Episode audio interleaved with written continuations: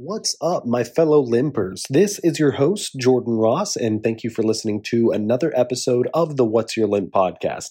Now, this intro I'm actually recording from my hotel room uh, on location where I'm shooting uh, this new project that I've I've teased in previous episodes. I promise it won't be too much longer until I'm able to give some more concrete information on this.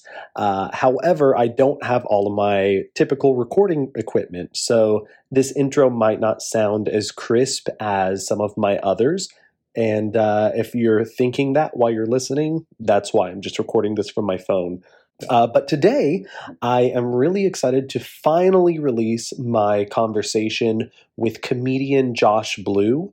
Uh, I recorded this a little while back, I think back in June or July or something, uh, maybe even before. It's been it's been several months. Uh, there have just been so many other episodes that have come out that I've wanted to release uh, to correlate with you know a, a, movie that's releasing with with the person that I interviewed, so they could promote it or whatever. There was other episodes that were just a little more time sensitive uh, that I, I wanted to get out there, and also this is kind of a shorter episode, so I've been holding off on this one uh, for a week that I didn't really have that much time to edit it and upload it. So uh, that happened to be this week. I have shot seven days uh, this week, Monday through Sunday. I'm shooting tomorrow as well. Uh, it's currently Saturday night. Uh, so I guess I haven't yet shot seven days, but tomorrow it will have been seven days, uh, seven days straight. So I'm kind of in a time crunch and thought, you know what? I'm going to put the Josh Blue episode out there. Uh, I think people are going to really enjoy it. He's a really funny, laid back guy that's able to use his his comedy in a way that informs others and educates others and uh, creates empathy.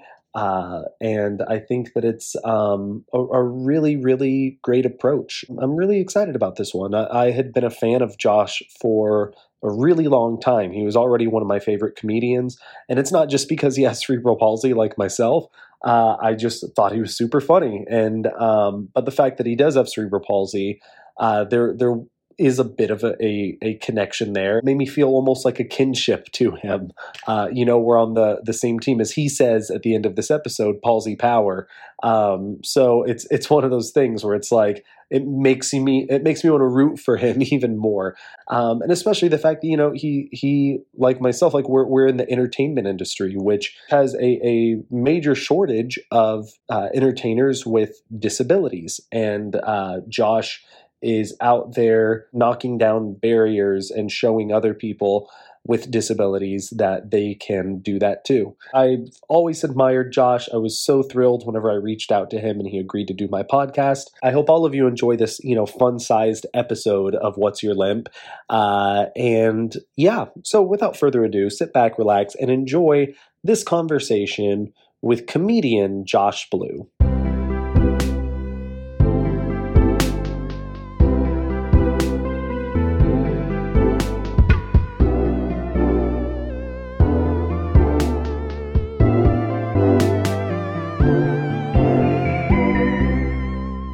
Hey, how are you doing? Oh, good, man. How are you? I'm doing good. I'm doing good. Thank you so much for doing this.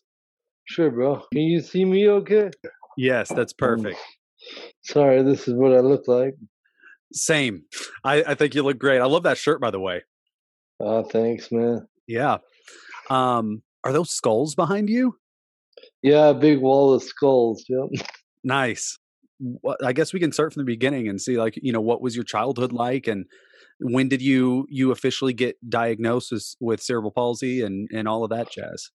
Oh, sure, man. You know, I was born in Cameroon, West Africa, uh, and uh, there were some technical difficulties, and uh, I came out with palsy. They pretty much knew something was wrong right away. Uh, I was having grand mal seizures, and didn't look like I was gonna. So they flew me from Africa to New York on like the third day of my life. So I flew halfway around the world on day two and a half or something. First off, why were you born in Africa? Where your was your family just? Uh, yeah, my dad was teaching English at a school, and uh, they were there for two years. And I just happened to come along. so when they they flew you back, did they also? Is that like when y'all moved back to the states, or was that a no, two- no? I mean, my mom, my dad flew me with a nurse back, and my mom stayed. They'd like they did a C-section on her, and as you can imagine, in Africa, it wasn't a, you know, didn't have all the equipment, so they basically gutted her, and then flew me out. And uh, I actually got into the country without a passport. My dad just carried me in a basket. I went through I went through Paris airport uh, with no passport. So wow, so you got smuggled in. Yep. Wow. And then uh, got to Buffalo, New York, and they took me to the hospital. And when did y'all make the move back to uh, to the states? Uh, I was like one at the time, so you know, yeah, pretty quickly after that. Uh, but then grew up in Minnesota, and then went to Africa again when I was 15 for a whole year. Wow. And uh, my dad was teaching over there again in Senegal. That's really cool. And uh, yeah, so I attribute a lot of my success to being born in Africa and seeing other parts of the world and realizing what I have going for me is a okay. right. Yeah. It, I mean, it can always be worse. I, I think that's. uh uh, yeah. My cerebral palsy, it's I just have one leg longer than the other, basically. Uh, so I wear lifts nice in work. my. Yeah, thanks, thanks. Uh, and, and uh, I, you know, wear lifts in my shoe to to even it out, but there's you know still a noticeable limp. And um, I remember, I, I remember pretty clearly when the first time I I kind of became aware of other people being aware of uh you know the things that are different about me. When did you start to kind of become aware of that? And were throughout school mm-hmm. were, were you ever bullied about it or anything? Yeah i mean i feel like i've always been a very aware person like even when i was a little kid i knew exactly what the fuck was going on and like just like you know people be having adult conversations and i'm like i know everything you're saying you know and so I also have like I feel like I'm hyper aware of people talking about me and seeing me. So I was probably five when I realized it, you know, and like just been uh, hyper aware ever since. And I think that's why I'm able to talk about it so comfortably is just because I can see how you see me and I exploit the fuck out of that. Right. I would also use uh humor to to kind of draw attention to it before other people would and a lot of the yeah. time when i would do it i would it was kind of in a, a mean spirited way to myself but the first time i yeah. heard you i i remember watching you and uh years and years and years ago and thinking like he's using humor to talk about himself but it seems like it's more out of love and acceptance for himself. It's not really him being mean to himself or beating himself up. Um, right. And I thought I thought that was cool because that's something. It took a while for me to transition from doing it as as a defense mechanism and doing it as a way to, you know, help others just see it see things differently and i i was wondering if you ever had a similar transition or if you always generally kind of loved and accepted that about your, yourself Oh, I mean, it took me a long time to get comfortable, but you know, I really do think it was when I back went back to Senegal when I was 15. You know, that's a pretty influential time of a young man's life, and and uh, you know, I, I, it really just opened my eyes to a lot of things. So after that, I just kind of was like, "Fuck it," you know. Yeah. And, and you know, smoking weed helped a lot too. You know, for me, weed was one of those things where it didn't necessarily make me feel better. It just made me forget that there was anything wrong and just go do whatever you want to do. And, you know, um, interesting. But. Yeah. Did you ever have to get any uh, operations or, or surgeries for anything? Uh, I mean, I had my appendix out when I was a kid. Okay, cool. Yeah, nothing, nothing to do with uh, no palsy CP. stuff. When did you start realizing that you were funny and that you know start start using that as a way to to express yourself do you remember i mean i would say i was funny ever since i was a little kid just like quick with it, said it fast, you know. Um, but you know, I think when you're in elementary school and even junior high, you may be getting laughs, but I didn't identify that as being funny. It was like, oh, is that a thing I can be? Oh, I can be funny. Like it, it took more self awareness and you know view of the world to understand that you actually are funny. Because Right. even in high school, I, I was the funny kid, but I didn't know it was a thing you could like do. You know, like I only been to high school, so that's the only place I know where to be funny. You know, Yeah. you get to college and I'm funny in college, and you're like, okay, I guess I'm fu- a funny person. Yeah. What was high school like? You said you were the funny guy. Was it pretty? Were people pretty cool, or were did you have anyone messing with you or picking on you or anything during that time? Man, you know, for the most part, I didn't have much bullying at all. If anything, I was the bully. Um, you know, uh, I said too, like I didn't have a specific clique. I Mhm. could pretty much go and talk to any of the cliques. Um, and you know, I was like, nobody really fucked with me because I sat at the all black girl lunch table, so nobody, nobody messed with me, man. Yeah, that's I, I. I had a similar approach where I, I befriended a lot of the football players uh, in order Yeah. to to prevent that because it was bad there for a bit, but then once I started hanging out with those guys, it, it got a lot better. Yeah, well, Um, I'm telling you, my uh, my ladies will take your football players any day, bro. I I do not doubt that at all. That's um, also where I learned some humor. Is those those women were fast and funny and fearless, and you know you learn Yeah. a lot from that shit. if someone's messing with with one of their girlfriends or something they they don't care how big the guy is they don't care how many other people there are they're going to jump in there and defend them so Well, and even just verbally shred you. That's the thing. yeah Verbally shred you, yeah which is great. So yeah, I mean, so to that effect, you know, there's a couple people here and there that were ignorant to disability, but you know, I was only one of two or three disabled kids in my school, you know, that were in mainstream, you know.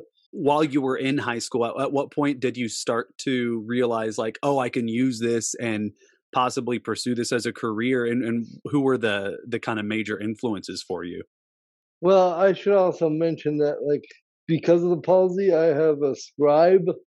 uh-huh. So, from like seventh or like eighth grade through uh, high school, I had the same woman ma- named Rosa Marie Daniels.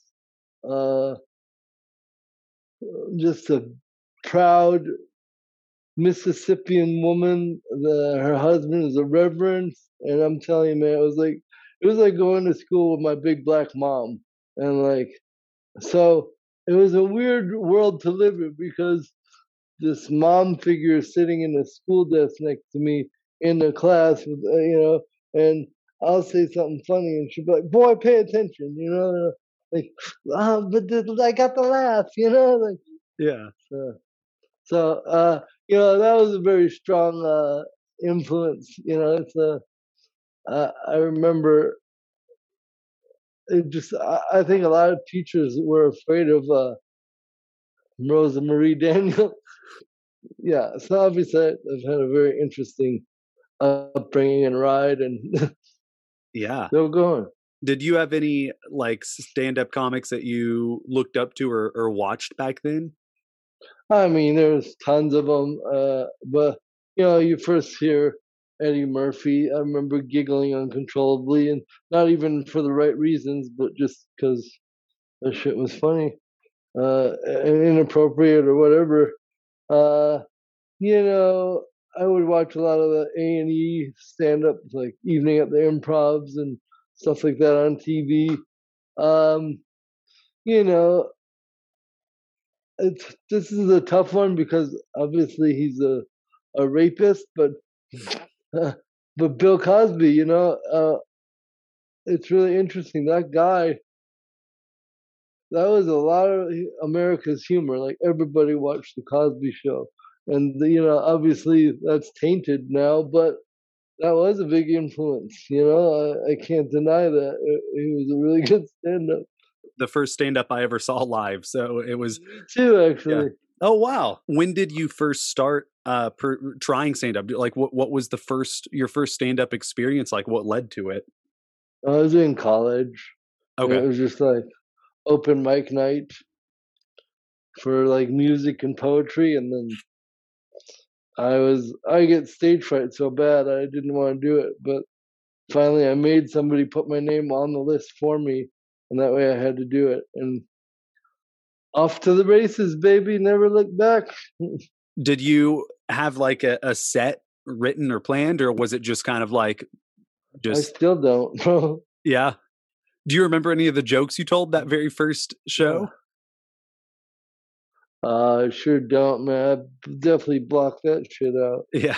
There's some terrible, terrible shit, man. The problem thing is, I watched my old like specials, like my latest special, like it just came out last July, and if I watch that now, I'd be like, "Oh, this is shit." We're all our own worst critics, so you know, I think that's uh that's pretty common. When did it start to kind of take off for you? What was the the thing that kind of made you realize like this this is something that's that's actually Man, I mean, I actually studied stand up at college, so I realized I like doing it, and then I like went to a college. You could create your own courses, and I decided to study stand up, and I got my own my own show on campus and one off campus, and I was doing a Josh Blue hour every week, which is fucking insane. Uh, like a different hour every week. Wow. Uh, yeah, I couldn't even possibly fathom doing that now. From there, I moved from Washington State to here in Denver, and I pretty quickly found my way onto the scene and took it over, baby. You yeah, know, I fucking went to the top pretty quick. How how'd your uh, family respond and, and react to all of it? Were they pretty supportive? No, my parents always wanted me to be a brain surgeon. Really? No, man. Come okay. on, motherfucker. I was about to say. How do you think they fucking feel? They're, very happy for me. They've always been very supportive. Yeah. That's good. That's good. um, how did uh Last Comic Standing come about? Like, how'd you you get on that? What was that whole journey like? Yeah, I mean, it's a thing people know about in the comedy world, and my manager told me I should try it. And I tried it the first year and stood in negative 15 in Chicago in a line. And then I made it like one minute into my two minute set and they cut me. And I was like, well, this is, you know, a shitty make a wish. And, uh, and I said that to them when I walked off. And then, and then the next year it came around and I didn't want to do it because it, you know, left a bad taste in my mouth, but my manager insisted that I do it.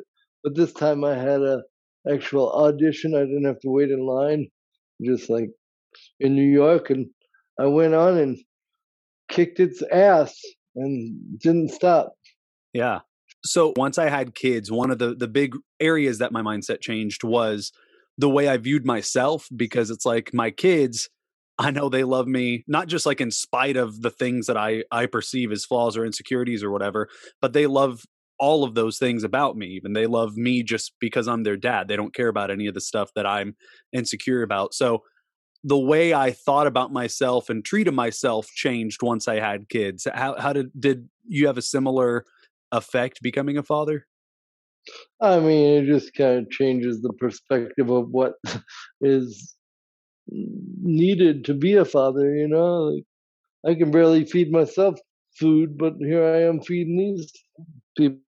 You know, like okay, let's just change my perspective on how I'm feeding myself. You know, right. Having kids is a very profound change in a human's life for sure. Yeah, I remember bringing them home from the hospital and be like, "Well, now what the fuck do we do? Like, this thing's here forever." Yeah. I remember loading them up in the car and thinking like they're really letting us leave right now with this. Yeah, baby. are you sure? Are you sure? Yeah. I didn't fill out much paperwork about like responsibility, you uh know. Yeah, it seems like there's a lot of steps that are like being skipped and in that whole took, process. Took more to adopt our fucking cat. Right, exactly. Um, do uh, do your kids have a you know the same the same sense of humor, or are they? Yeah, you know, they're twisted little fucks for sure. yeah, Um, no, man, of course they they they got me for dad, so they get a heavy dose of uh, of real rough humor, you know. right. But they're very funny. They make me laugh out loud and shit, you know. So Yeah, uh, they're you know I'm excited now that they're getting a little older and they're gonna you know obviously I don't want them at my shows, but they'll sneak in every once in a while like, Dad, I heard what you said about me. Like, yeah, well, you do have a big head, you know. how old are they? Uh, my boy's 13, my girl's 11. Okay, cool. Yeah, I've got a uh, a five year old girl, almost six. She'll be six in August. A, a two year old that'll be three in August, and then one year old boy. So I'm uh, I still have a little ways to go. Yeah, you're fucked, bro. Man. So like, what what kind of other? So, do you have anything, any specials or anything like that coming up? You know, anytime soon? Man, I'm always uh, working toward the next one. The one I just released was my fifth hour special. So, Wow, um, working toward number six, you know. that's awesome. And I have a CD before all those too. So, uh, I'm constantly writing new material and constantly working toward the next one. So, right. it'll be out here within the next year to 30 years. Who knows?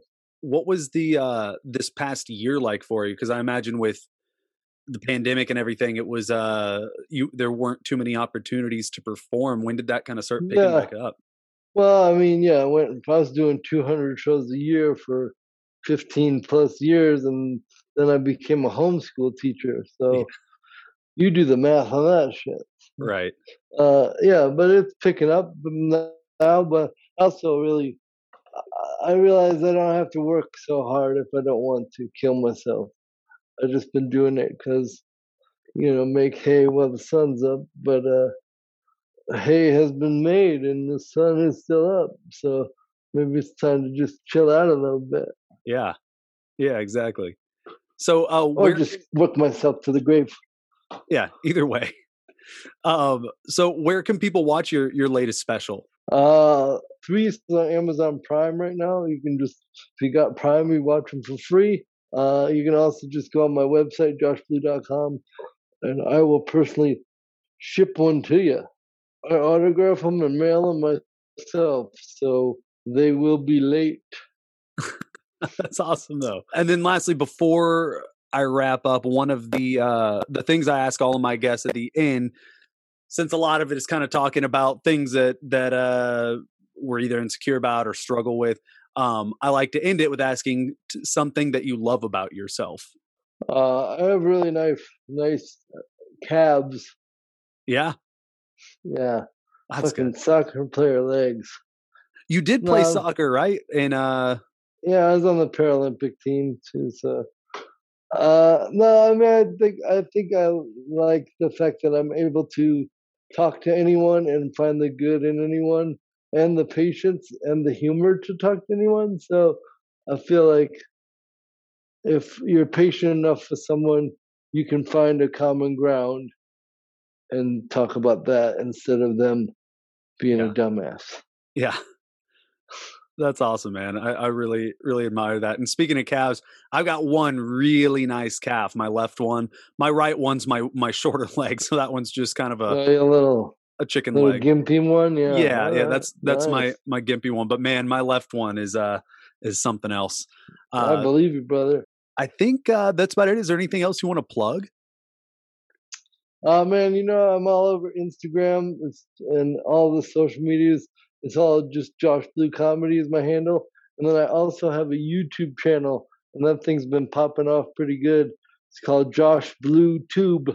Yeah, please follow that and check it out. Dude, thank you so much for doing this. I, I really, really appreciate it. My pleasure, man. Palsy Power. Yeah, Palsy Power.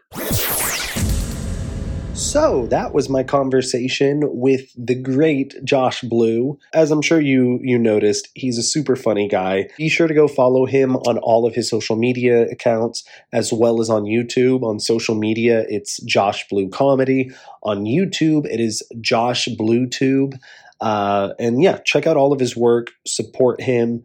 Uh, show him some love. Go to his website, buy his specials. You'll get an autographed uh, DVD of it. Uh, also, he's on TikTok. I, I, recently started following him there, and he, he's got some really fun videos. It's not all just stand up stuff, it's just kind of his day to day life and, and goofing around with his friends and family. So it's a really fun, uh, endearing TikTok channel. Um, so, yeah, go give uh, Josh Blue some love. Thank you so much for listening to that interview. Uh, now it is time for me to announce next week's guest. So, next week, I am actually interviewing another stand up comedian that happens to have a disability. He is also an actor who has appeared in projects such as Saturday Night Live, The Sopranos, Boardwalk Empire, uh, let's see, The Good Doctor, The Last Five Years, and much, much more. Uh, he's a really, really talented guy, super nice. He's really involved.